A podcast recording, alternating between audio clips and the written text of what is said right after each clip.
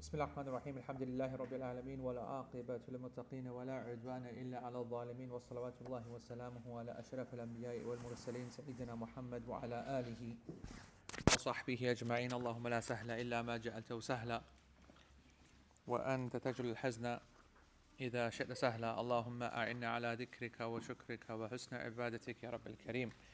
السلام عليكم ورحمة الله وبركاته. Hope everybody is good.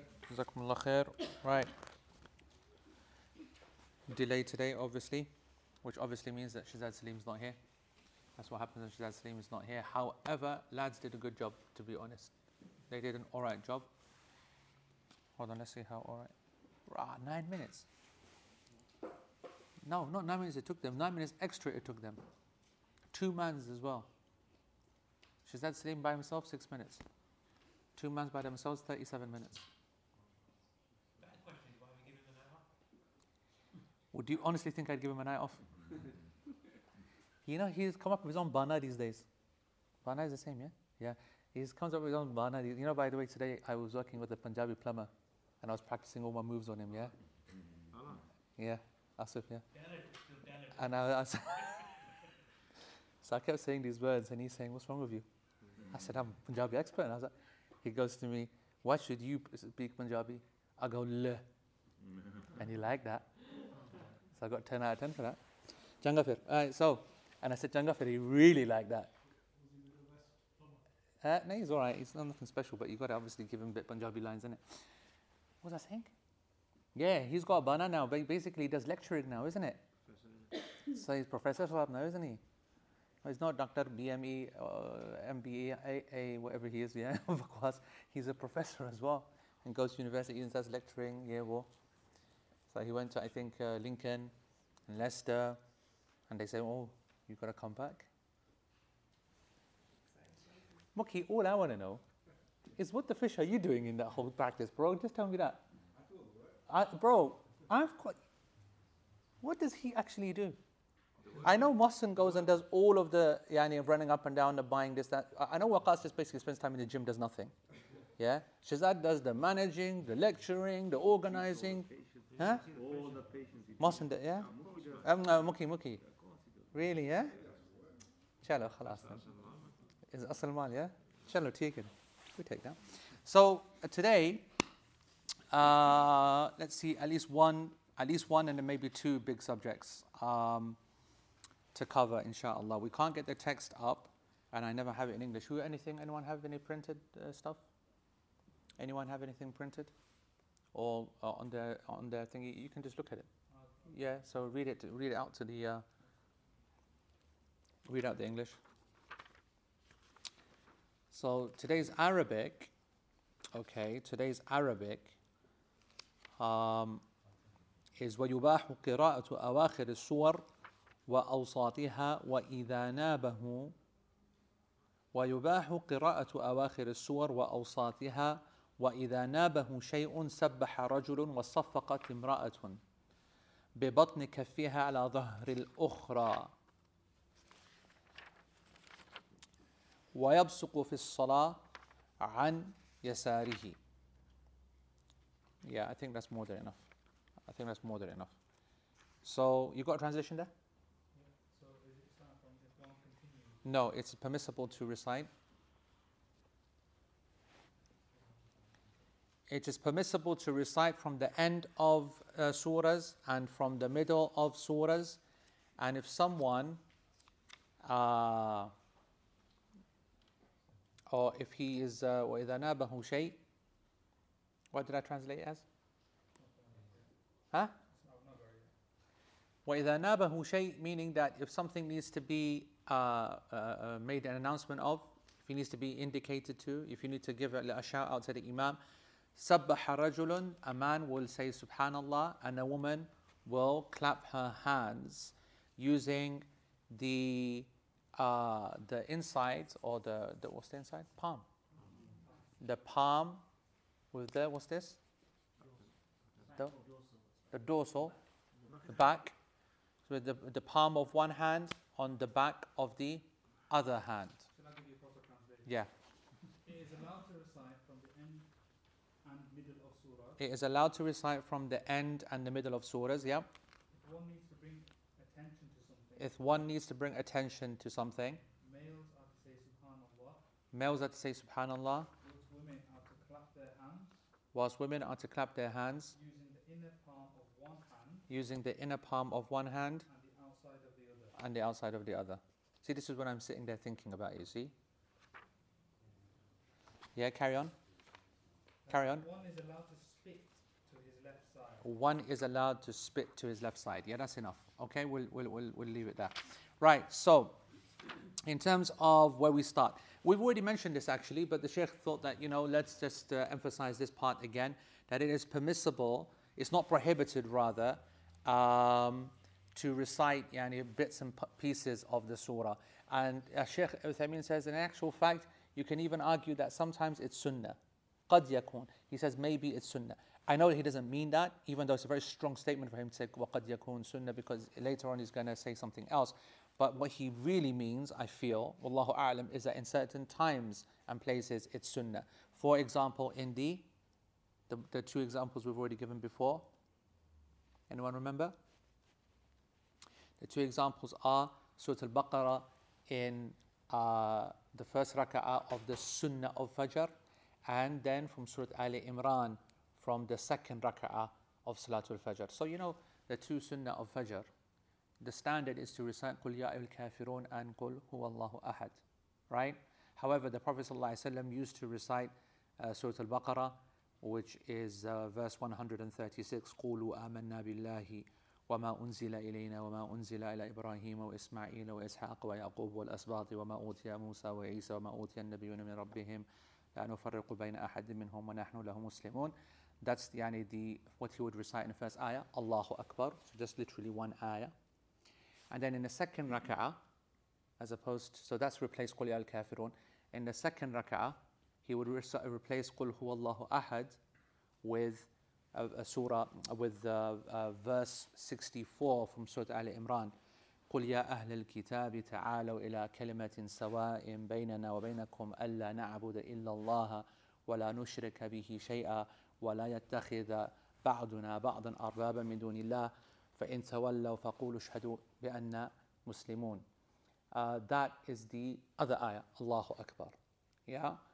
So, the good thing about this, I tell you what's interesting about this, um, as a habit.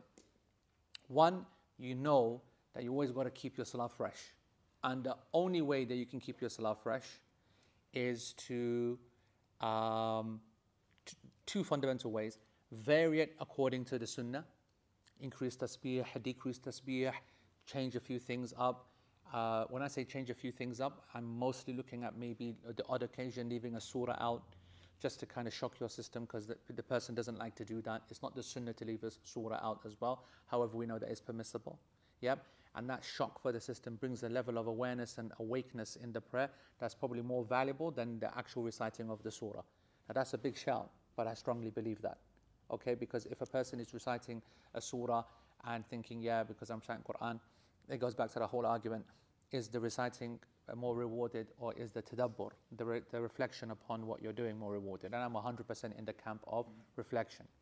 So that's one way. The other way is to add things or to deeply invest in the meaning and understand what you're saying. So if you learn Arabic and then you use surahs that you read a little bit before about, or you change things up, especially which are ritualistic.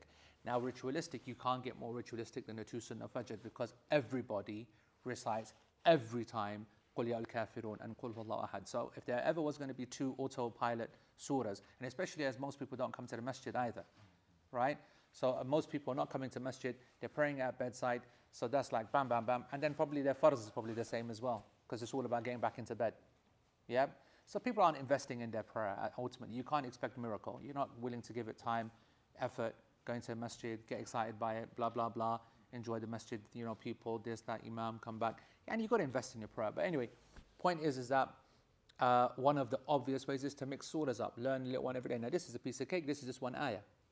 Granted, it's an ayah longer than the entire surah that you normally recite. So it's a long ayah. But it's a sick ayah. Proper, yani real deal. So that's Al-Baqarah uh, 136 and Ali Imran 64. So Sheikh says that sometimes he would recite this and sometimes he would recite Qul al kafirun and Qul Hula ahad in a second.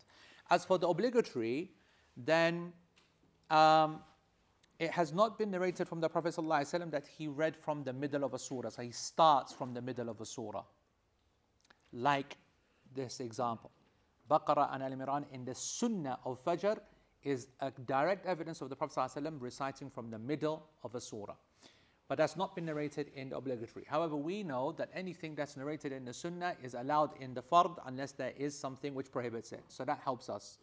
However, also we can add though that yes, although the Prophet ﷺ never recited from the middle of a fard prayer, although he never actually did that, what he did do is that he recited from its beginning and he also recited from its end. One time, for example, he, um, and this is how Sheikh Uthaymeen is, is defining the Prophet ﷺ's recitation of Surah Al A'raf in two rak'ah. So I think when I'm saying that he didn't start from the beginning, it means like from the beginning of the prayer. Yeah? Because in the second rak'ah, he obviously did. But it doesn't count like reciting from the middle because he's carrying on from what he got to in the first half. So that's also obviously, you know, many, uh, it's a long surah that, 200 plus ayat. How many ayats is Araf? 200? 200, so it's long, yeah, and it's got so many ayat, right? So you're talking at so it takes a long time to read. A'raf is hard work, yeah, and not easy on the tongue, not one that's commonly read. So it takes a long time. So the first half he would read, or he did read once. He read the first half, finishes Allahu Akbar, then starts the second one, then he reads the second half. So this shows you're allowed to split. It also shows you don't have to start at the beginning of a surah, and this is obligatory prayer. We also have another hadith, and this, this hadith, by the way, is narrated uh, we, we actually we covered this hadith before, uh, and I gave a reference for it, but just yani. But anyway, uh, the uh, transcribing team is there on page seventy six of Al Mumti, and then also the Prophet ﷺ did something similar, although it doesn't seem like he did this intentionally, to Surah Al Mu'minun. He's reciting Surah Al Mu'minun, okay, which isn't very long at all, a couple of pages, okay, and uh, but whilst he was reading, he just got a coughing fit. And he was coughing and he was coughing and he was coughing and he couldn't continue. So he went, Allahu Akbar. Yep. So he then, sallallahu Alaihi Wasallam, then stands and then he completes it in the second one. So we know uh, that that's okay. However, وأما أن يقرأ من وسط السورة فهذا لم يرد عن النبي صلى الله عليه وسلم في الفرض. Uh, however, to start, yani just randomly from the middle, this has not been narrated from the Prophet ﷺ, and that's one of the reasons why some of the scholars dislike this practice um, in the Fard prayer. Sheikh Uthaymeen, however, says no, let's get it right though, it is permissible because there's nothing to prohibit it outright.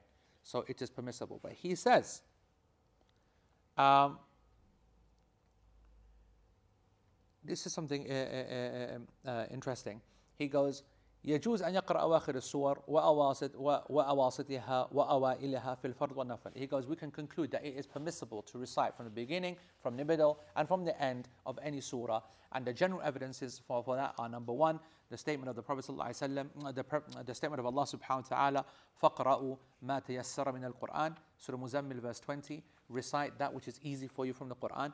Now obviously yani, is an indication of whatever is easy for you means that in actual fact, this is the evidence why all of the scholars do not make a reading of a surah obligatory. Just so that you know, in, a, in, in the salah.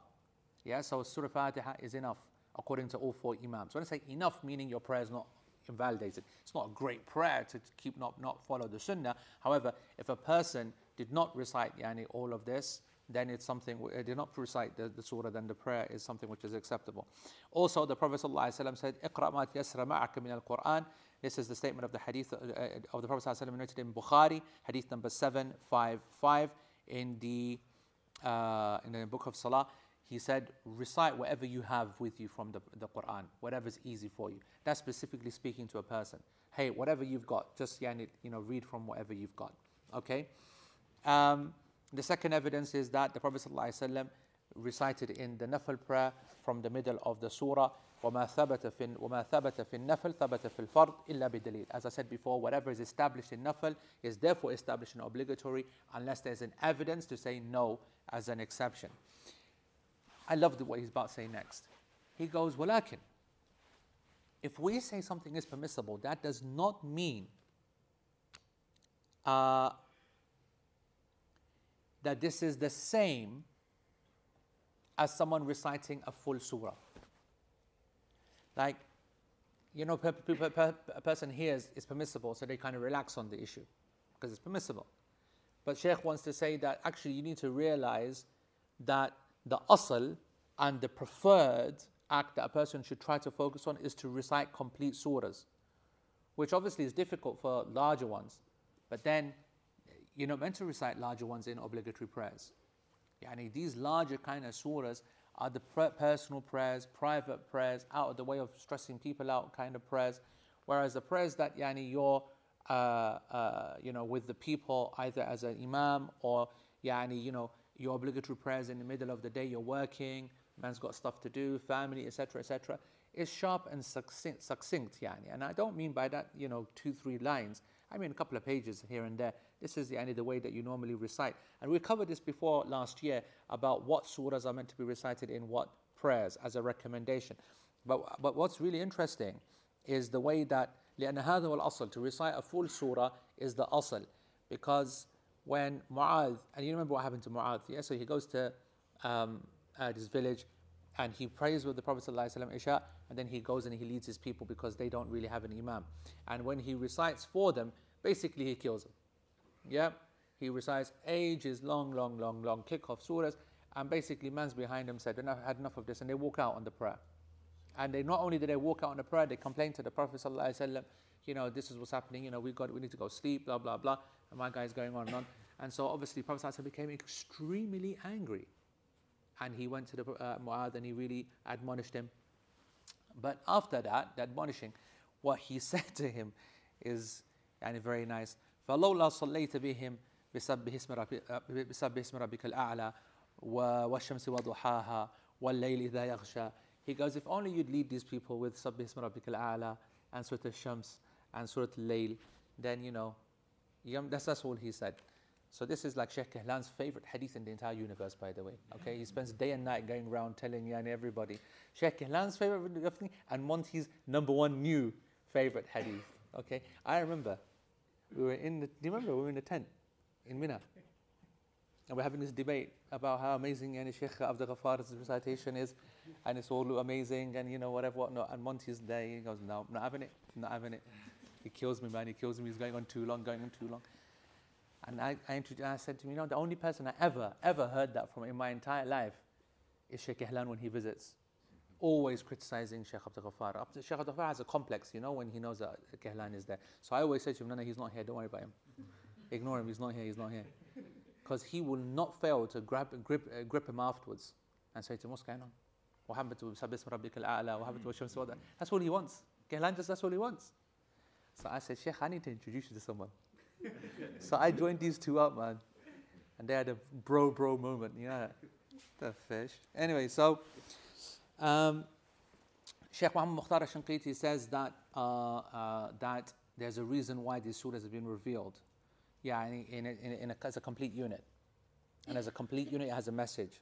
It has a rhyme, it has a, it has a flow, it has a, and uh, that's meant to be transferred across. Now, with the greatest of respect to uh, the Sheikh, I don't agree. I think that if there are impactful collections of verses that have a more important impact upon a group of people for whatever reason, then I think that should be given priority. Because ultimately, it's the impact and effect that is the one that should be given priority to. Uh, and as much as possible, the sunnah should be maintained of maintain of reading um, uh, complete surahs. I do need to say something.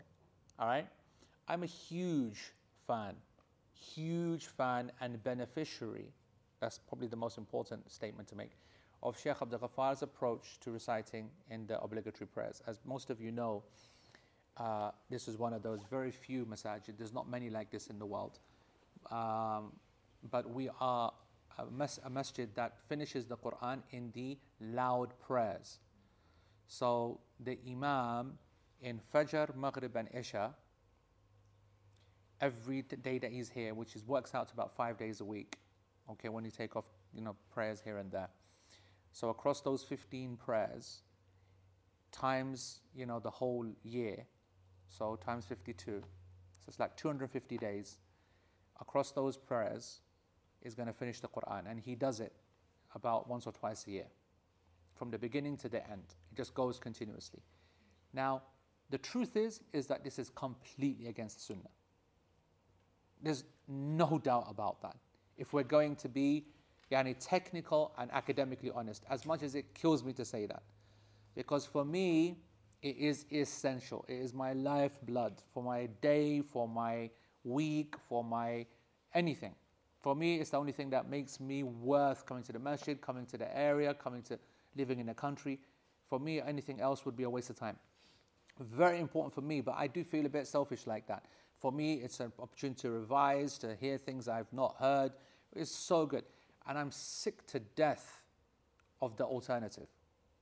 Right? We don't find a nice happy medium where people are, you know, okay, reciting some of the sunnah prayers that you're meant to recite, okay, like Wattini wa Zaytun, which is an often one that was recited by the Prophet in Maghrib, like Surah Zalzala, which is an often one that was recited in the Isha prayer by the Prophet and then yani one two page yani jobs, uh, uh, you know, in Fajr here and there.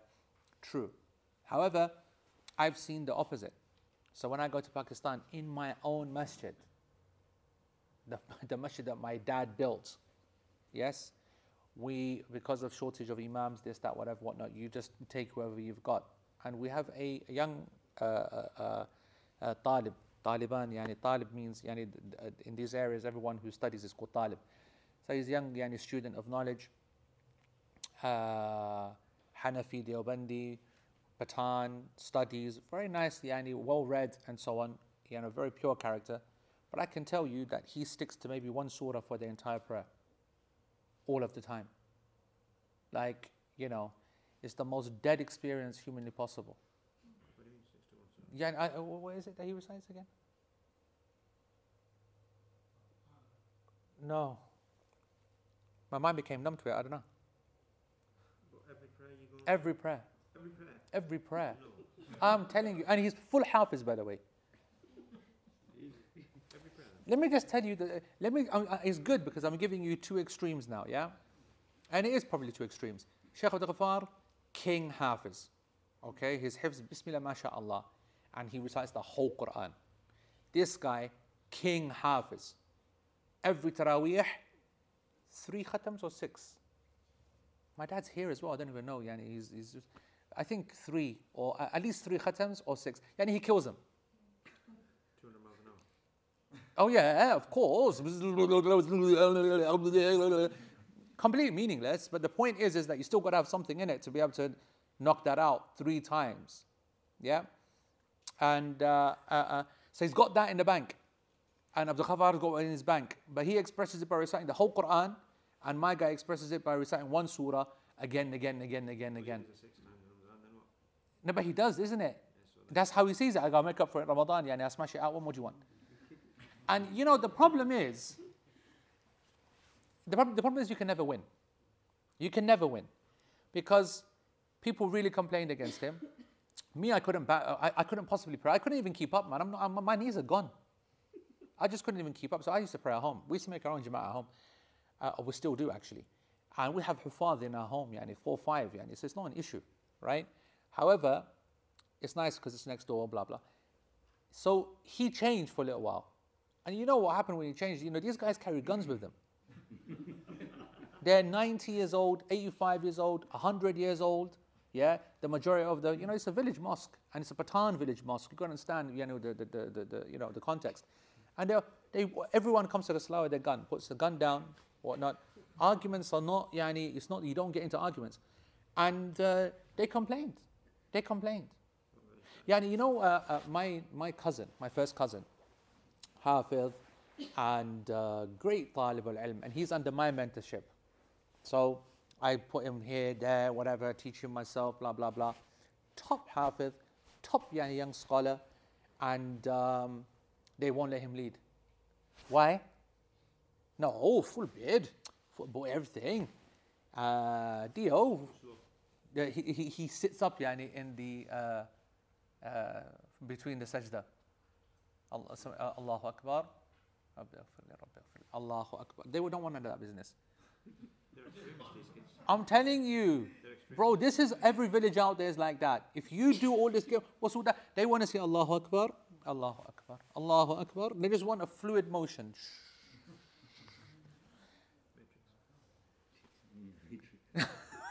Matrix. so, yeah, so, um, so let me just look. look. So that's that, that's a madness, yeah. But in in in fairness, this is also a madness. If you were to say which one is actually, uh, uh, you know, further away from the Sunnah, obviously he is because of his actions. But if it was the fact that he stayed to a short surah, he's much closer to the Sunnah than Abdul Ghaffar is, because everyone who's behind him is 90 years old, like they're all about to die, right? And literally, you know, you can't be keeping those men hanging around. Yeah? So he's just keeping it short. And by the way, I will be the first to, as much as he freaks me out and I can't pray behind him and I won't pray behind him, I'm the first one to bear witness that the guy is a wali of Allah. There's no doubt about that. Doesn't leave the masjid, lives in the masjid, spends the whole night praying in the masjid. He's like the modern muttaqi if you're ever going to find one. You know what I'm trying to say? As simple as they come, doesn't care about the dunya, couldn't care less, nothing, blah, blah, blah. As simple, poor as they come, and, and so on. So, uh, however, so in, as horrible as that prayer is, and invalid in my opinion as well, in terms of content, is closer to the Sunnah theoretically speaking than this one here, which is obviously closer to the Sunnah in terms of its time, reflection, recitation proper. However, um, it's not reciting from the recommended and so on. The reason this one's okay though, and the reason this one's better is because he doesn't recite long. The reason he divides it over 250 days of praying is so that he only ends up praying. He never prays more than two pages, for example, in Fajr, and only a quarter of a page in the thingy. And what did he do now? How many lines did he recite from Kaf today? Like three or four in each rak'ah? Yeah? Something like that, quarter page odd. So his length is uh, uh, uh, uh, the bigger concern. All right?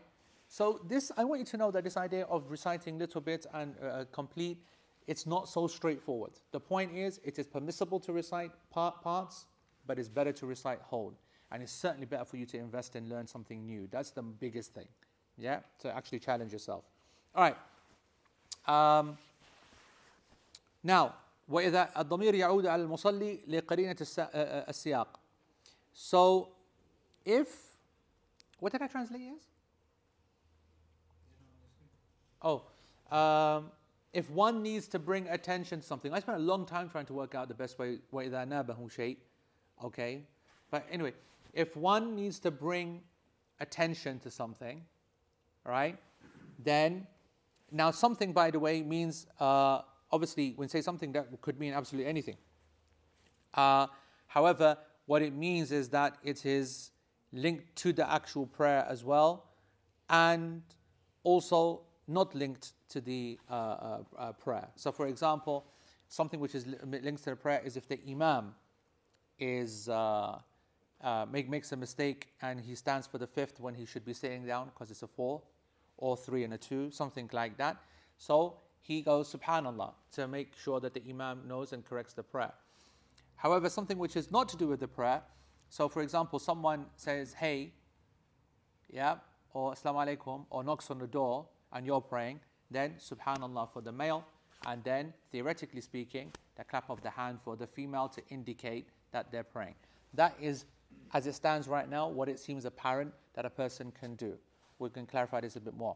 So the man says Subhanallah, all right, and he says it once, and he's not allowed to say it another time because this dhikr is only legislated yani to be said for a reason, and that is once. Once it's been fulfilled, it's not allowed to be able to repeat it again. The only time it's allowed to repeat, when you repeat again second time, you've taken, you're saying something that's not legislated in the prayer. The only time you're allowed to repeat this is if the other, the imam has not clocked on. So he carries on saying it and saying it until the actual imam then realizes that he's been called. and makes, and makes it clear that he responds. A man here, by the way, also does not necessarily mean someone has to be baligh, so an adolescent, a prepubescent, postpubescent, in those kind of, you know, going through puberty. This is all applying to them. So male is the more correct answer. Yeah, male, isn't it? Not man. Yeah? That translate as ma- male? Yeah, good. Male. Yeah. Uh, وَصَفَّقَتْ امْرَأَةً And then the woman claps her hands. Two hands, okay? And it's clear that there's a differentiating between the ruling here, between a male and a female. This is now page 263. Now, especially when they are uh, in the prayer. Now, what's all, this, what's all this about? It's clear that the woman is not meant to use her voice, okay? Or not made, meant to make her voice apparent, especially in the prayer. Now, if the woman, now this is what Shaykh Uthaymeen says, and this is what all the scholars will say. If the woman says Subhanallah, it is possible for it to cause fitna. لا سيما إذا كان صوت المرأة جميل especially if the woman's voice is beautiful or soft okay because the Nabi sallallahu alayhi wasallam said for example two hadith the first of them إن الشيطان يجري من ابن آدم مجرى الدم that يعني man is, uh, and by that humans but the male especially is never free from the impact of shaitan who flows through him like the one's veins do, like the blood flows through one's veins. So this is a 24 7 reality for a male. Anything to do with provocation or the sexual thought or etc. etc. That's the first one. Second, that hadith is narrated by Bukhari, hadith number uh, 3281. The second hadith is Nabi sallallahu alayhi wa sallam, ما uh, he said ما تركت بعدي فتنة أضر على الرجال من النساء Hadith in Bukhari 5096. I have not left after me a fitna that's more harmful upon men than women. And there are maybe, I don't know, hundreds of hadith that warn the man about the impact of women. Specifically, uh, generally, and across the board. Across the board. Now, so that should mean that a man should be very, very careful about how he is around women and what happens in conversations and their voices and so on and so forth. But that still would not theoretically make the, the voice an aura. That's taking it to a whole different level. All right, so think about this, yeah? A woman's dress, a woman's body is of different types, yeah? And when I mean it falls into different categories. There are very sexual parts of a woman, of course, oh, or male and females, obviously, private parts, but for female, they are far more prominent and sexualized in a way that it has an impact upon men as opposed to vice, uh, as opposed to vice versa. Now, for that reason, Allah subhanahu wa ta'ala commanded different rules to do with those pieces or, or, parts of the body. So the private parts, for example, are never allowed to be shown to any single person except complete extreme uh, uh, uh emergency. Yeah? However, the chest, for example, is of not the same ruling, but also completely prohibited to show to most people, most times, except for extreme emergency and those famous exceptions, nursing mothers, blah, blah, blah, in front of other women, etc., etc., and so on and so forth. Then, lesser than that is her hair, for example. So, the woman's hair and her arms, right, are also sexualized parts of a woman's body. However, that, that are completely impermissible. As in, as haram, so if you want to like put haram on levels, then looking at a woman's private parts is as haram as looking at her hair. Just so that you know, in terms of consequence, in terms of legal ruling of haram. However, they're not the same in terms of magnitude, and they're not the same in terms of policing. And so, therefore, that's why the, the hair of a woman can be seen by a much wider circle right, of people, including friends and family and so on and, and so forth of the, of the girl. Yeah? So you understand the, the kind of like the tiered approach. Yeah? And that, and we could then end with the hands and the face. Now, the hands and the face also are very, especially in a very, very beautiful woman, but let alone even a very beautiful woman, any, no, any woman, there are, the woman is different from the man. So uh, that's why, in, in principle, we know that the purest of women and those are the female companions of the Prophet ﷺ, they would cover their entire faces and their hands. They would wear gloves and they would cover their faces. Not only would they cover their faces, they would cover their faces with a burqa. And the burqa is the eyes covered as well. The eyes covered takes a different, a couple of different forms. The eye covering can either be completely covered and the mesh yani, enough to see, or like the opinion of Abdullah ibn Abbas, which is that even that is not acceptable. Abdullah ibn Abbas's opinion is that only one eye can be seen for the direction. That is how much he polices the appearance of woman in the company of men, just so that you, you get that uh, understanding. And that's yani, those women who want to take it to the, to the highest and the purest level. Then you can start deconstructing that, as I said. All right? Oh, sorry, sorry. No, there's one higher. The one higher than that, when I, when I say higher, I mean stricter, if that makes sense, yeah? Because strict higher is, of course, the, the, the bottom, yeah? Uh, this is a, a stricter. So next will be the voice. And there are, even though it's a minority position, there are a number of scholars that said that the voice of a woman is awra as well. And you'll find like general evidences which suggest this, okay, incidents here and there and so on. But this is the number one evidence. So if you ever thought, why is it that some scholars yani, consider it to be completely impermissible for women to be speaking in the presence of men except for a need, okay, then this is that hadith. And that this is the hadith because it says very clearly that men are meant to say subhanallah. And if if the woman's voice was not awra, why can't they say subhanallah? All right? So they were told to clap their hands. There's no other single rational point other than the, the, the, what we just said. Now, how you unravel all of this, okay, in a day to day kind of life while still sticking faithful, confuses people. For someone like me, it doesn't confuse me at all whatsoever. And I think that sometimes a little bit of pragmatism is very important especially you know especially as there's, a, there's an increase in number of people that read into these little things and they make it the be all and the end all of their islam. If i don't find an answer to this point then i'm leaving hijab and i'm not going to pray and whatever these people honestly you don't need them islam doesn't need them. And what kind of person just think about this rationally all right? The one who comes to you and says that I can't believe that Islam allows four wives, or I can't believe that yani, you chop the hands of a thief, or I can't believe that your God is uh, will put people in will put people into hell. What kind of person who knows that the Creator is the one who sustains him and gives him and allows him and forgives him and and, and does controls this and runs that and everything makes sense, whatever, whatnot, is now going to say, well, you know what? I don't believe in you and I don't believe in your mercy, and don't believe in your X, don't believe in your Y, I don't believe in my, what my eyes see and don't believe what I feel, I don't believe what the truth is, I don't believe what the world believes, or because yeah, you allow a person to marry for or cut this or cut that. These are people who are just looking for an excuse. And these are people that always wanted Yani to find some kind of blag, and you should let them go on their way. The reason that we use the same principle though ourselves though is to understand that when this happens, how do we respond?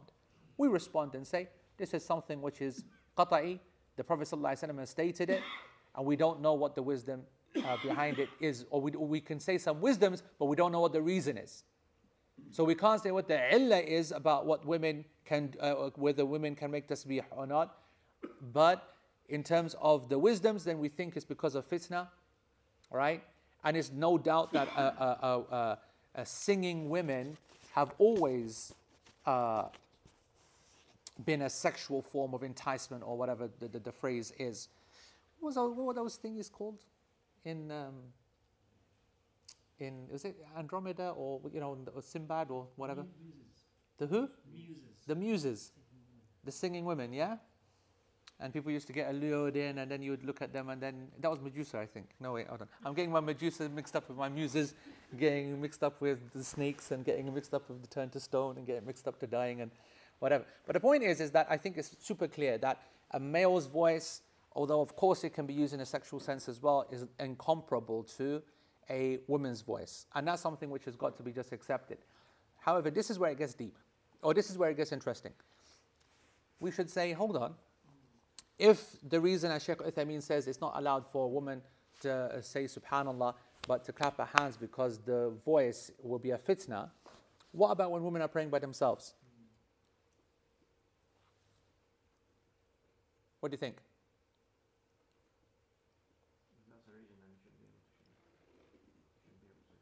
What's the reason? Yeah, yeah, Yeah. yeah. so then they shouldn't be able to say subhanallah. They should be correct. Yeah, that's what Sheikh Uthaymeen he suggests. He says, well, if this is the case, if we believe and go ahead with the fact that it is because their voices are fitna, then if they are praying by themselves, then they should be allowed to say it. However, he puts a caveat. Okay, he goes. He goes. Some of the scholars said. He goes that uh, number one, there's no men, so there should be no issue. Number two, tasbih is an actual dhikr. It's from the jins of the prayer. Yeah, it's from the actual genus of the prayer, which is a collection of adhkar ultimately. Whereas the clapping of hands is something foreign, and we're only doing that. I mean, it's as foreign as it gets actually, when you think about it. And we're only doing that because of the need, and therefore, and that, by the way, that's an evidence for why the women. That some scholars said that the voice is aura.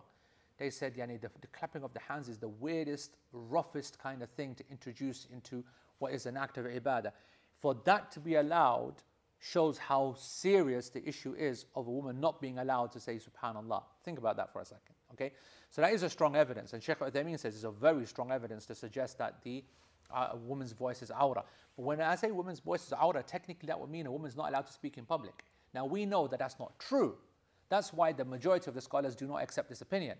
Because we've seen so many women speaking to the Prophet ﷺ, speak, asking fatwa, calling out, correcting, etc., etc., etc. So the, the middle kind of way is clear from the Quran, right? And the Sunnah. Lahn al qawl, okay, this softness of speech, right, is something which is prohibited by Allah subhanahu wa ta'ala. So being seductive in one's voice is prohibited. And so knowing that gives you all the parameters that you, you need. A woman, therefore, is allowed to speak and should interact as per normal, but she needs to be super self aware of the power of her voice and her presence on others.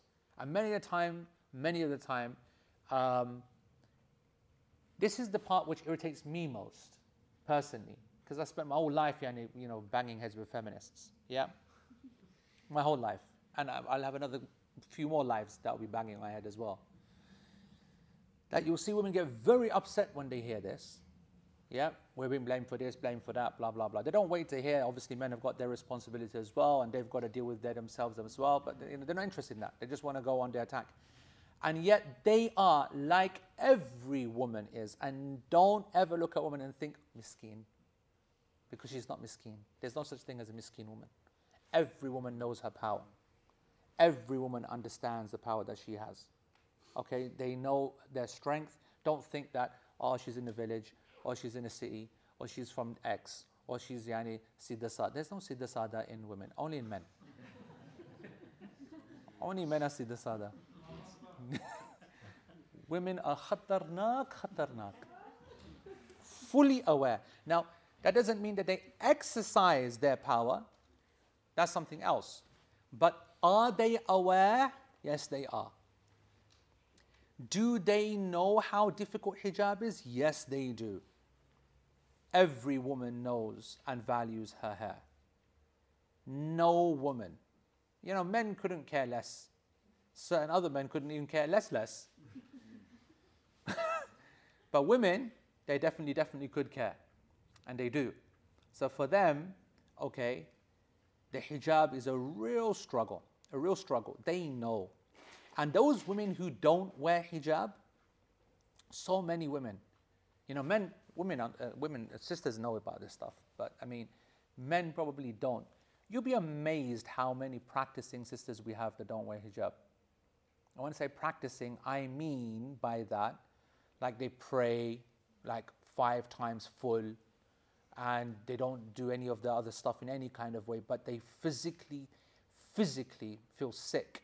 They find it very difficult mentally. I mean, physically, when I say physically, I mean that they literally become into a mental state, the idea that they have to cover their hair.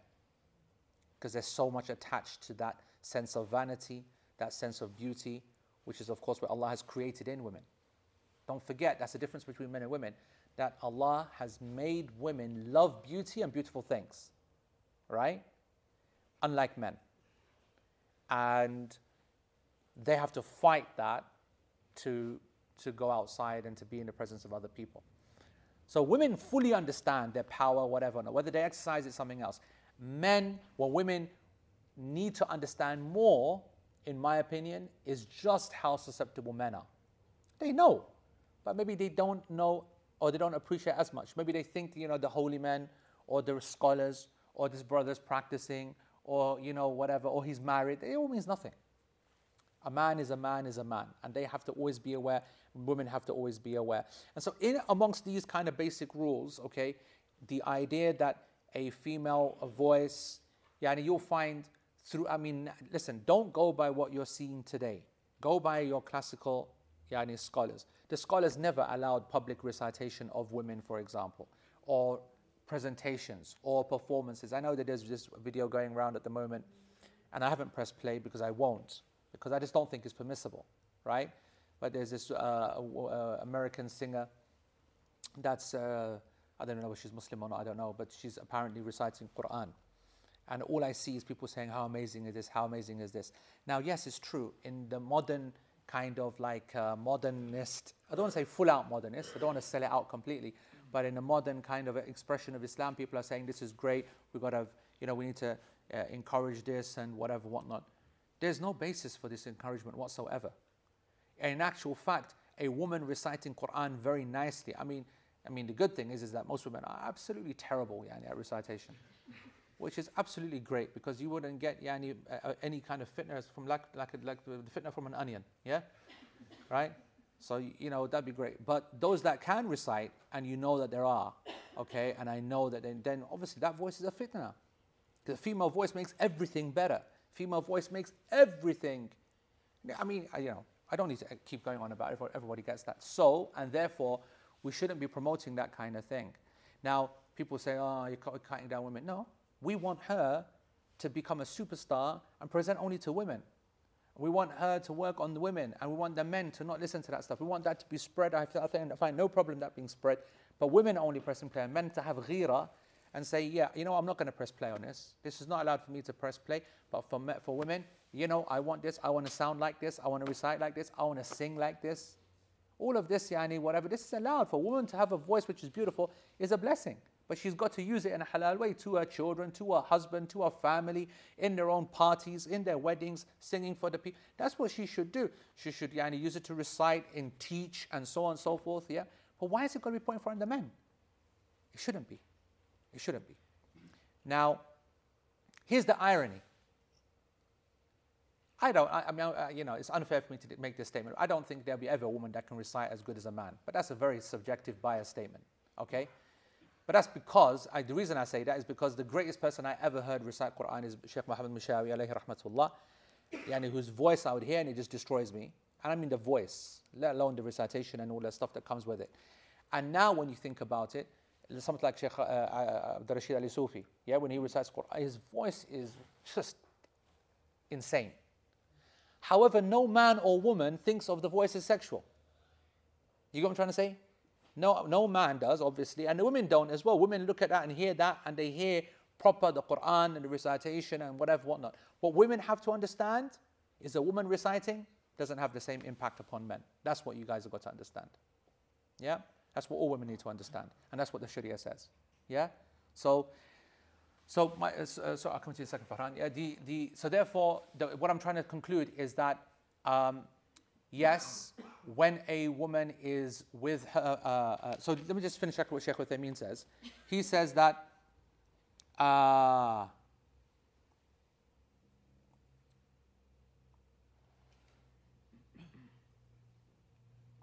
yeah, Anyway, he's not exactly yani, you know, singing and dancing about the hadith, but he's basically saying, yes, if they're by themselves and they can say tasbih, and that's yani, uh, you know, that's something which is uh, okay. By the way, just in case I didn't uh, tell you the evidence for this, the hadith of this is narrated by Imam al-Bukhari, hadith number 684. من رابه شيء في الصلاة فليسبح. If something yani, you know, makes you doubt in the prayer, يعني when you're behind someone you doubt hold on what happened there فليسبح let him say تسبيح فإنه إذا سبح التفت إليه if he makes تسبيح then someone will turn towards him يعني meaning that they will become aware of the issue وإنما تصفيق وإنما تصفيق للنساء and as for the clapping of the hands and as for women so that hadith is super super clear and in the narration by Muslim إنما تصفيق للنساء that the uh, women are only to clap women are only to clap so that's basically um, that's basically that let's take uh, Farhan's question and let's uh, let's actually just f- focus on this subject there's no way we're going to do the next one and let's have uh, You know the um, you're talking about mistakes. yes Right. yeah So for men it's subhanallah and for women it's clapping of the hands. yes Does that go out? The, limitations go out the window when it's in the case of danger. Yeah so the so that's going to come actually you know, like the New Zealand attack. Yeah, yeah, yeah, yeah, yeah, yeah. So that, that, that, that's going to come. And make sure you ask about attacks, okay? Because we're going to come to section what happens if uh, outside of the spear. Yes, uh, Hamza. So in the hadith, it, it just says that a woman should clap. Yeah, They don't tell you the wisdom behind it. So if the so in that hadith, a- a reason is not mentioned. Yeah. so then how do we make the justification then that when they're alone they can do? Could we, should we not just say that that the principle is that they clap, and then if we're then making an assumption based on that that is because of this reason. Absolute- Reason hasn't been. Absolutely, absolutely correct. Any that's why not the, all the scholars agreed. They said no, a woman is meant to clap. The hadith says clap. You don't not no other option other than clap. But as I said last week, the job of the scholars and the single most difficult thing that a scholar can ever do is to identify the reason why Allah reveals something. And the reason they do that is so that they can answer confidently questions like that. So if I just accept the hadith, then I never have to worry about answering any person's question. I just say, just no, you have to clap. Whereas if I do think about it and I think, hmm, why is that?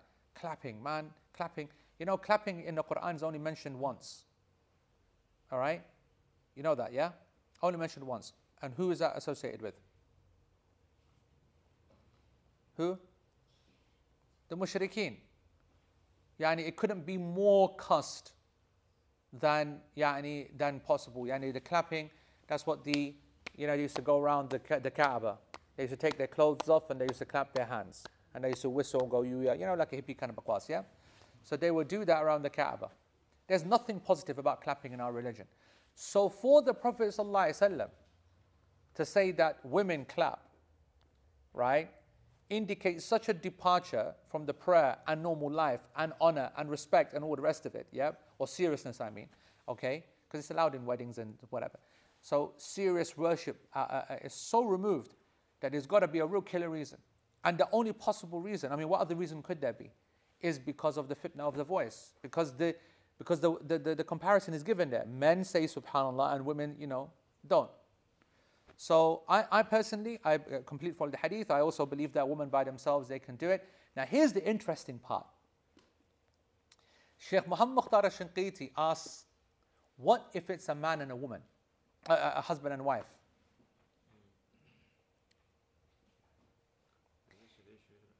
He said, still not allowed. And I like, you know, I didn't like it before, but I like it now. I thought about this, and it's not an issue of mahram or non mahram, it's an issue of fitna. It's an issue of where your mind's going. It's an issue of, you know what I'm trying to say? So we just don't need to hear dulcet tones of your wife yani, telling you X, Y, Z. You know what I'm saying? or the nagging shriek yani, of to totally destroy your prayer once and for all. Indeed. Indeed. So, you get what I'm saying? Yeah? All right. Yeah. Just on the point of uh, Yeah. Of the woman? Yeah. So in the society we live now, Yeah. uh, if it's a group of women, is that still allowed or not? Because of the situation we're going through. Ah, so is- is- is- that's, that's a really good question, right? That is a really, really good question. Waqas said, What about today, a group of women? Should they be allowed to say tasbih amongst themselves? because obviously the whole situation has gone upside down. You know, women hit on women day and night, looking for any reason. This is Waqas's point. If men find the women's voice yani, alluring, Then everyone used to be quiet nowadays. then the exact so women would do as well. You know what I'm saying? So the answer to that is that uh, the answer is no. And the reason the answer is no is is yani the, the, the, the funny cool answer is what Uthman which uh, what Uthman just said, which is then actually everyone needs to not say anything at any time at all, which is not possible. Um, but also because the Prophet ﷺ's uh, time was not as exempt as you may think. And that's simply the answer. There was this kind of behavior there, and uh, people don't believe that, but it was. Yeah? So, yeah. It's a good question, though. Yeah. Uh, just, let me just do some online ones, then we come back here. Now, how is Sheikh Uthaymeen saying, yes, that's right, hadith. Some of the Hanafi scholars, they do believe that it is obligatory to recite something from the, the, the, the surah, but the, the muhaqqiqeen of the madhab, they know that it's not correct. How is Sheikh Uthaymeen saying it is preferred to recite whole surahs? Wouldn't a statement like that need to be based on concrete evidence? Well, May said the concrete evidence is him saying, recite this, recite that, recite that, the three surahs which are complete. And the fact that the majority of the time that he led the prayer, he led with complete surahs. So it's actually quite easy to say that's preferred. Yeah. Going completely against the sunnah for what is a fa'idah for the people? Does it open the door to other things? How does one prevent the sunnah being lost in lieu for what is beneficial? The, uh, uh, this is obviously referring to the point of you know leaving a surah out to actually uh, whatever. So I would argue, Sumera, that leaving the surah out is not something which is haram or even leaving the sunnah per se. The Prophet Aisha radiallahu anha said, okay, that the Prophet recited two very light units and then he went out to lead them in Fajr. When they asked her later what she meant by two very light units, she said that like it was the Fatiha only. And there are some different narrations that describe the lightness. So it's, it's something which is allowed, uh. So I don't think you need to go outside of it. Um, you talked about makeup and uh, nail polish and uh, thing. You know what? Let's just come back to this. Yeah, we'll come back to that. Just make sure we do come back to it. Uh, why would the Imam's salah be invalid? Because he's not sitting back. He's not fulfilling the arkan. So it's a rukan to sit back up and then you know to calm and, and breathe and so on. You know we did all that. Is it any different when the female is praying amongst mahram men? Yeah? I've answered that, right? I've said that I think it shouldn't be done. It should still maintain the point. Her voice is distracting. Her voice is not the right kind of voice to be hearing inside the prayer. Yeah? So, you know, there are certain sounds that you might hear that really bring interest to you. Right? So a woman yani, singing, a woman speaking, a woman making the speech, this is a sound that's going to bring attention. You know, I was praying the other day, okay, or I was praying recently, very, very recently, and I heard a sound which literally made me nearly stop in my prayer. You know what that sound was? It was clapping, but a different type of clapping. This one, this clapping. And my heart went, I haven't, this, I haven't, sorry, let me get right. This house hasn't heard that sound in six months. Fresh roti. The tawa was out. Did this, that, I wish. Obviously, yeah, Us- Usman got it in one. He goes, I bet your dad was here. And that's exactly the right answer. Dad was around, isn't it? So I've made a decision that I'm going to bring my dad around every single day. Yes, Baji. Yes, bro. Fresh roti. And he was so happy. And I was sitting there, I was so happy. And yani, Lala was so happy. And Isa came home and he was so happy. We had yani, fresh roti instead of cornflakes every day. No, no, no. well done, come on, yeah. Um, no, uh, so where we are now. Okay, you want mentioned that Sayyidina Abu Bakr would recite ayah 8 of Surah Ali Imran after reciting the Fatiha in Jama'ah. Could you elaborate on that a bit? Was it in a silent raka'at after every raka'ah? What Ibrahim is referring to is a narration narrated by Imam Malik in the Muwatta uh, that Abu Muslim, I forgot his surname, uh, rahimahullah from the Tabi'een, he said, I came to Medina and uh, I was desperate to pray behind yani, some of the big companions, and I went into the Masjid Nabwi, and Abu Bakr as-Siddiq was leading, and I was like, oh, great. So he got there early anyway. So he's praying right behind him, like super close. He goes, I was so close to him that when he would uh, sway in the prayer, uh, his thobe was touching my thobe. Yeah, and he just shows you how many people crammed in. Yeah. And he goes that I heard him in the third rak'ah of Salatul Maghrib recite ربنا لا تزغ قلوبنا بعد إذ هديتنا وهب لنا من لدنك رحمة إنك أنت الوهاب. So, uh, huh? in the third rak'ah, in the third rak'ah, and then he went for takbir. So there's obviously a number of things to learn from this. He's asking a question. What's the uh, uh, what did it was actually question? Uh, uh, elaborate. So yeah, it was in the silent part. It was in the silent part. He was reciting to himself, and it wasn't in the loud part because it's the third rak'ah. And the other benefit is that you know it's now permissible to recite in other numbers of the rak'ahs, yeah, as we've said before.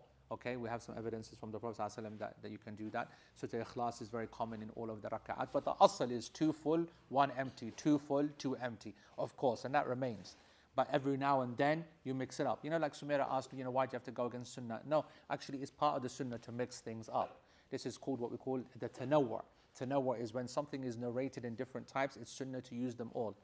We was uh, uh, uh, uh, in Jum'ah last week, you know, for example, the adhan and iqamah is a really good example of that. The adhan and iqamah have been narrated, as we covered three years ago, in a number of different forms, but you see no one using the variants. You only stick, see them sticking to the same one. And so um, there is a, this is funny. So I'm always, always recommending you know, people, you know, mix it up, especially when they're authentically narrated. There's a brother at the moment who's kind of, you know, he's a little bit of, you know, here and there kind of guy, and he's currently, you know, enjoying the, the Maliki madhab at the moment. Yeah? So, he, so, he, uh, uh, uh, he's miskin, he's a simple kind of guy. But the point is, is that he's at the front uh, on Jum'ah, not expecting anything whatsoever about anything, about what's about to happen next. Masjid becomes full, Imam goes, goes down, and Imam turns to him and says, Can you give the iqamah? Yeah? So he's like, uh, All right. So he goes, uh, so you can see him pause. So, you know, Maliki, the whole concept of the Malikiya, uh, their iqamah is famous because they, uh, uh, you know, that the iqamah of the Hanabila and the Shafi'is, it's uh, Hayal al-Salah, Hayal al-Falah, قد قامت الصلاة قد قامت الصلاة الله أكبر أكبر لا إله إلا الله okay and the Hanafis is full adhan yes so حي الصلاة يا الصلاة يا الفلاح يا الفلاح and the Malikiya is singular حي الصلاة يا الصلاة حي الصلاة يا الفلاح قد قامت الصلاة الله yeah that's what he has remembered so he goes in and he goes and he goes الله أكبر أشهد أن لا إله إلا الله أشهد أن محمد رسول الله يلا صلاة يلا فلا قد قامت صلاة الله أكبر لا إله إلا الله and everybody يعني, you know was like okay all right Allahu Akbar so anyway so when the salah finished yeah what means someone grabbed him of course I grabbed him someone grabbed him so I said bruv bruv he's like one of these kind of bruv bruv kind of guy I said bruv what was the whole what was all that about then? He goes, bro, that's Maliki I, I can't it, bro. I go, what's that? He goes, everything, recited once. I go, yeah, that's right. But not the takbirs yani, at the beginning, at the end. They get that the, the, the, uh, uh, as a double. Allahu Akbar, Allahu Akbar, ashhadu anna Muhammad Rasulullah, hayya la salah, hayya qad qamat salah, Allahu Akbar, Allahu Akbar, la ilaha illallah. I go, but respect to you, you bought a whole next level new one. Like you created your own new one, and I'm giving you bare respect for that. So what I'm saying to Sumaira is that that's not allowed, yani, to go into variants that have no basis. But in terms of variants that have basis, you've got three there to choose from. You've got four versions of the adhan to choose from. You know what I'm saying? So in the prayer, to recite, not to recite, leave this out, make that long, so much. But people would just stick to whatever. Anyway, uh, what are the rulings, if any, on women reciting Quran out loud where men are present? It should be avoided unless it, uh, uh, it, can't be avoided. There's a women's class, for example, going on, and men You know, they can't all be, you can't expect women to be going whispering. They're meant to do their classes and their lessons and their gatherings, and it's upon the men to get the heck out. Yeah? And to, you, you get what I'm trying to say? It shouldn't be whatever. Yeah? Yep, Sumaira, I'm sure that, that she was going to get really excited about that statement. Yep, next. Uh, what is the ruling of a female teaching the Quran to a class composed of both men and women? I don't think that that's something which is good. I'm not going to say it's haram because scholars will say that it might not be allowed in principle, but there's a need, blah, blah, blah.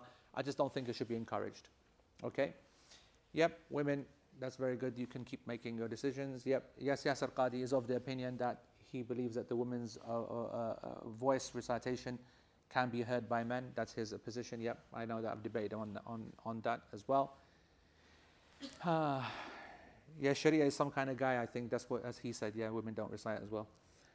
Uh, Ayaz, alaikum salam. One of my teachers once mentioned that when reading a matan, if something isn't mentioned, then as a general rule, it's okay. For example, if one is making wudu and loses count of how many times a limb is washed, that's okay as long as it's once and they can continue and don't have to restart. What are your thoughts on this? Logic being that if a person needed to restart, the matan would have to mention it. No, that's not true. A matan is a complete summary, of course. You miss huge amounts from matun. That's the whole point. It's meant to be as a beginning text. So that's not correct. As for the point that you gave as an example, that's correct. Of course, if you forgot how many times you watched something, as you know that one is a minimum anyway. So you've obviously done one as a minimum, so you're covered. Uh, if one is leading the prayer and they stand up for the third rak'ah, forgetting the first tashahhud, and they hear a subhanallah or a clap, do they continue the prayer without going back to the first tashahhud as it is not a rukn? All right, this is a very important question. All right, so you're standing up. All right, sorry, yeah, yeah, you're standing up where you should be sitting down, and all of the people behind you have sat down.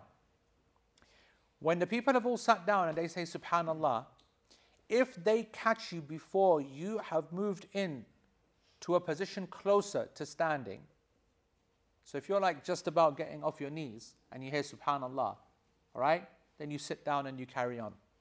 Okay? And no major, no loss.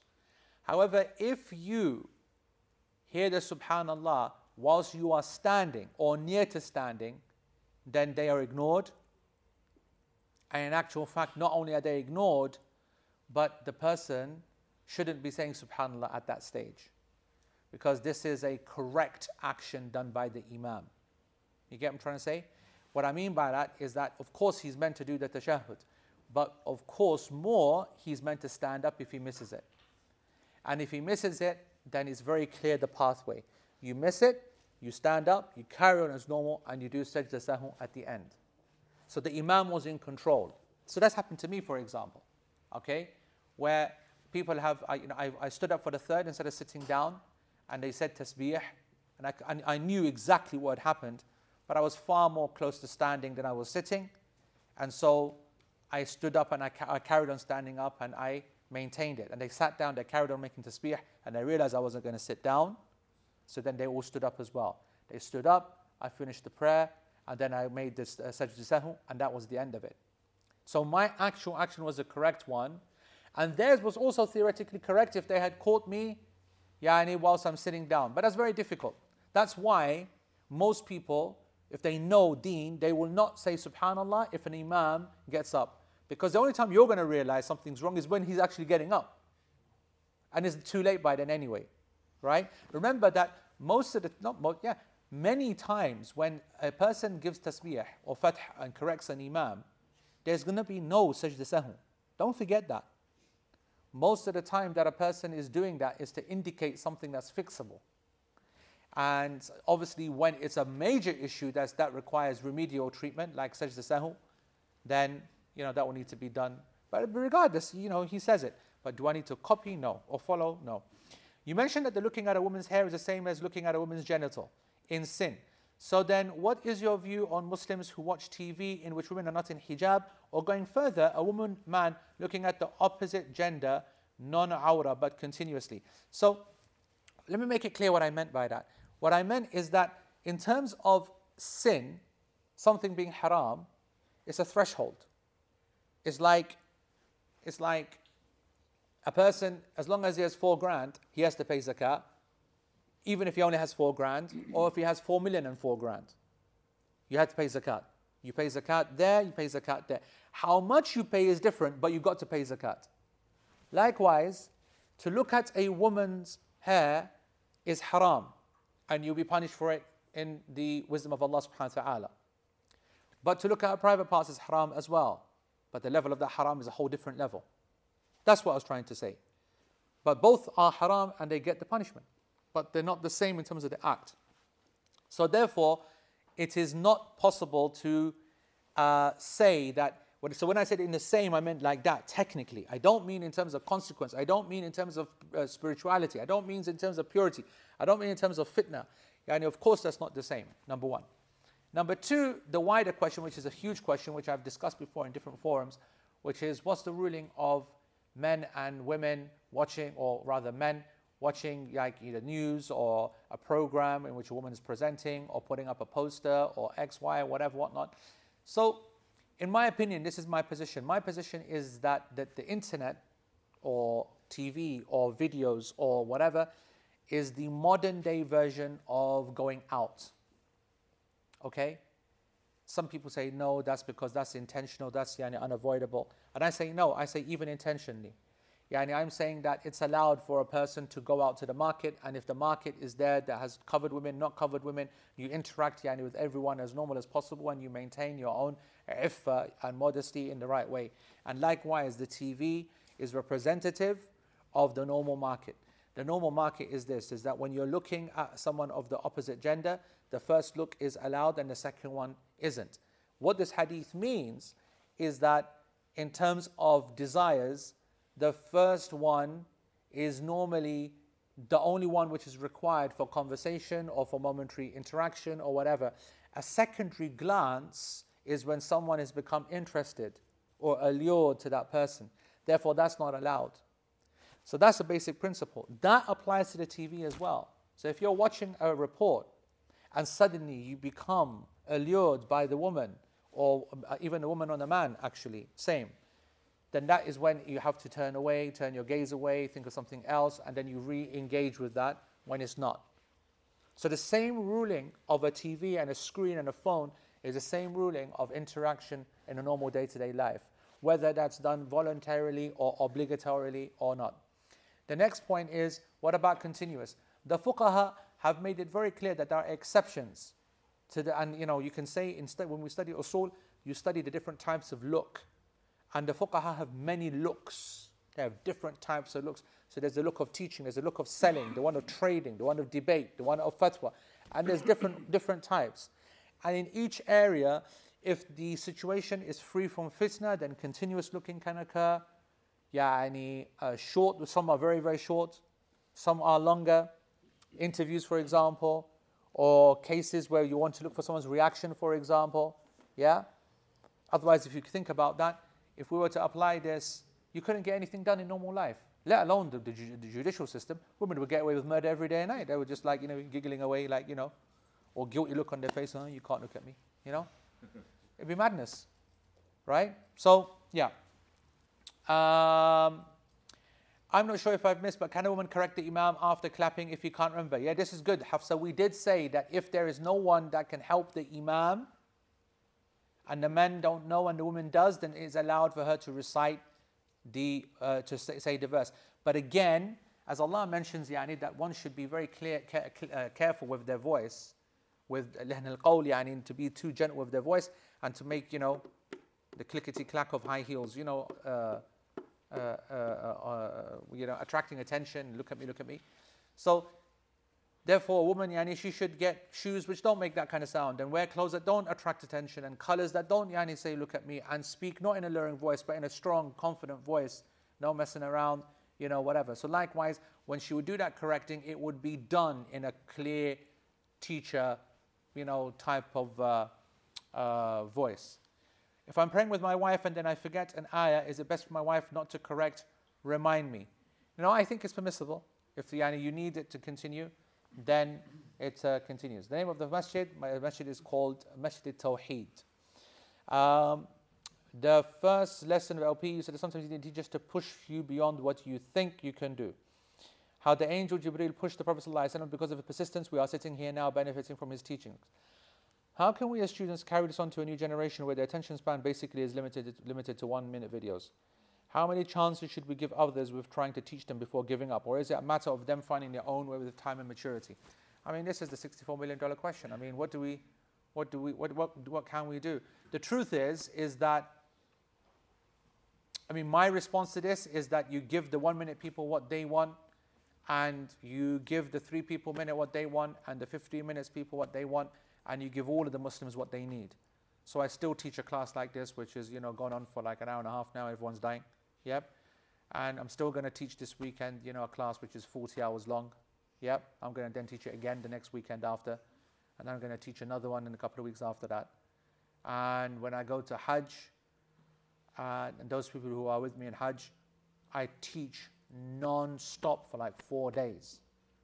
Like, you know, it's like, you know, uh, so I just think you just carry on. You can't let the people yani, just collapse to their level that they're at because you know, you, you know, you give them something. Because if you didn't give them anything, then they'd have nothing, and they just carry on listening to Adam Saleh and yani, and uh, God knows what other bakwas they're listening to, and uh, you still keep on doing the thing with the hope that they will actually sort their lives out and uh, come to the thingy.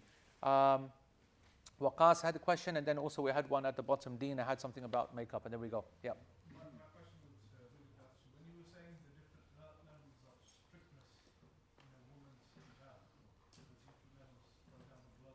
Yeah.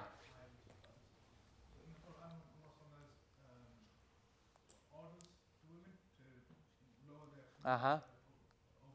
Yeah. That's the that's the absolute basic. And yudanin, yani this is yeah. So so so this the khumur, yani okay, is referring to the hijab. Okay, it's referring to the hijab area Obviously, you know there's difference of opinion on this, yeah? Some scholars refer this to the niqab as well, and it's covering, and that's an acceptable uh, opinion. The other opinion is that the khimar is referring to the cloth which is covering the chests. Yani one of the evidences that it's not a niqab, okay, or the, the alternative opinion is that niqab was sometimes put like this, yep, and tucked, and sometimes it was yani, put over the face, but it was never long enough to come down. So there's a big discussion about it. However, the majority of scholars understand it to be that which is covering the hair and covering the, the uh, chest area and coming down, like yani, a proper hijab does. You know, like the hijab which is extra, above and beyond anything which is underneath it, and uh, covering yani, the, the, the, the, shoulders and the head, that little kind of scarf that they wear, whatever. This is like the big full piece. And Allah subhanahu wa ta'ala knows best. Right. So you talked about makeup and polish and all modern feminine cosmetics and wudu in one of your Umrah trips about two years ago. After you were asked a question on something, you mentioned you wanted to revisit this specific issue because of how many practicing women are wearing makeup and nail polish and how it has become a very pertinent, a present fiqh issue nowadays. You said that nails should be considered part of the hand or not, and that you were going to write about this subject because of how it became a modern issue. So I, uh, I didn't go back and do it, uh, but I did mention that um, uh, I did mention that with the waterproof type ones, yeah, that people wear or that women wear, uh, there's an idea that you know there's a number of scholars that, that have rejected them because they did the test to see you know the soak rate and whether it went through, and they found that it wasn't completely going through.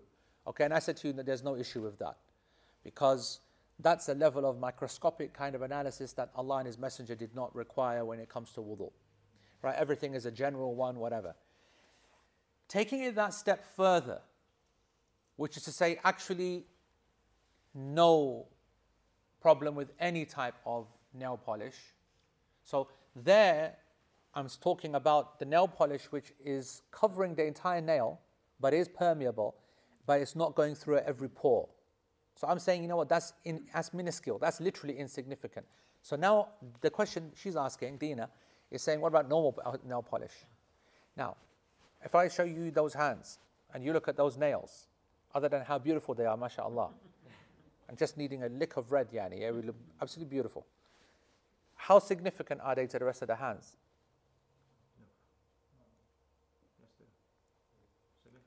Would you say significant or insignificant? Let's put your hands up if you say significant. Put your hands up if you say insignificant. All right, so that's probably about 50 50 actually. All right? Now, there are some scholars, a tiny minority. I, I, I mean, I have to say, I find great difficulty accepting that as insignificant. Like missing a finger out, two fingers. That's a yeah, full finger. That's, a, that, that, that's, that, that's that much of an area. If you add up all of my, my fingernails, that's that big an area. Look, on one hand. Yeah, about that big. You're telling me that's insignificant as an area. And then add that to that as well. Then if you're going toes, yeah, then, you know, what is a big toe as well? So, all right, that big, yeah. so, anyway, I find it very difficult. Yeah, and we end on this. All right. However, there are uh, we did a, we did a poll here. Half people said no, it's insignificant, and some scholars are considering it to be insignificant, and then they're throwing in the curveball that the nails are not from the hand, which is very difficult, very very difficult to justify that. Yeah, Allah knows best. So my point is, is that if a fatwa is given by a scholar saying that a woman does not need to remove this, I'm not gonna, I'm not going to have a problem. But Adina, I want, I want you to know something, and I want everybody here that's listening to know this, that I think we do get lost in the in the details and miss the bigger point. And that's why I want you to review my series on this that I recorded for Faith IQ, which was about four or five videos on cosmetics, cosmetic surgery, Botox, whatever, whatnot there's too much of a focus on the actual procedure itself and people not caring about the bigger, wider problem, which is this idea that we must conform to a certain people's ideas of what beauty are and carry on, and people are not stopping. There was no concept of Botox the idea a thousand years ago or whatever years ago, and it's now become the norm. And then in the you know before Botox, sorry, Botox started. There's no concept of a, a cheek filler or face filler, whatever it's called. What's it called? Fi- Der- derma filler. That, that, that was it. Now that's in now. So you know, injections all over the place now. We're using the Botox. Uh, sorry, Botox when it was introduced was nothing, never for anything other than the lips, right? Where did it start off with? No, no. Did it start off with that? Oh, what? Sorry, what goes in the lips? Oh, sorry. So I've got the other way around. Maybe fillers did were before Botox then.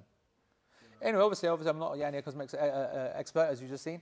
But the point I'm making is that uh, where does it stop? Where does it end? And this idea of nail polish, it is Yani a dangerous area. We start letting these things go, keep letting them things go. Back in my day, you know, it was red or nothing. What the fish is happening right now? It's like sparkly purple and I'm going to stop right there before Bestie gets done. All right. Jazakumullah khair. Ireland next week, Cardiff this weekend if you're in that region. Uh, Ireland is definitely going ahead, by the way. Yes, I'll definitely there next weekend. And uh, Umfest, of course, don't forget that. Inshallah, it's going to be good. Jazakumullah khair, folks. Subhanakallah. wa bi- Ah, uh, uh, Umrah, few places left for that. April 9th, 19th. There's a American one we're doing, okay? For those who are interested, that's the April, that's March the 15th to the 24th. Okay, that's American one. Umrah light. Then the proper one, 919. And Hajj has maybe a few places as well. All right. Jazakumullah khair. Subhanakallahumma bihamdika ashhadu an la ilaha illa anta astaghfiruka Allahumma wa atubu ilayk. Wassalamu alaikum wa rahmatullahi wa barakatuh.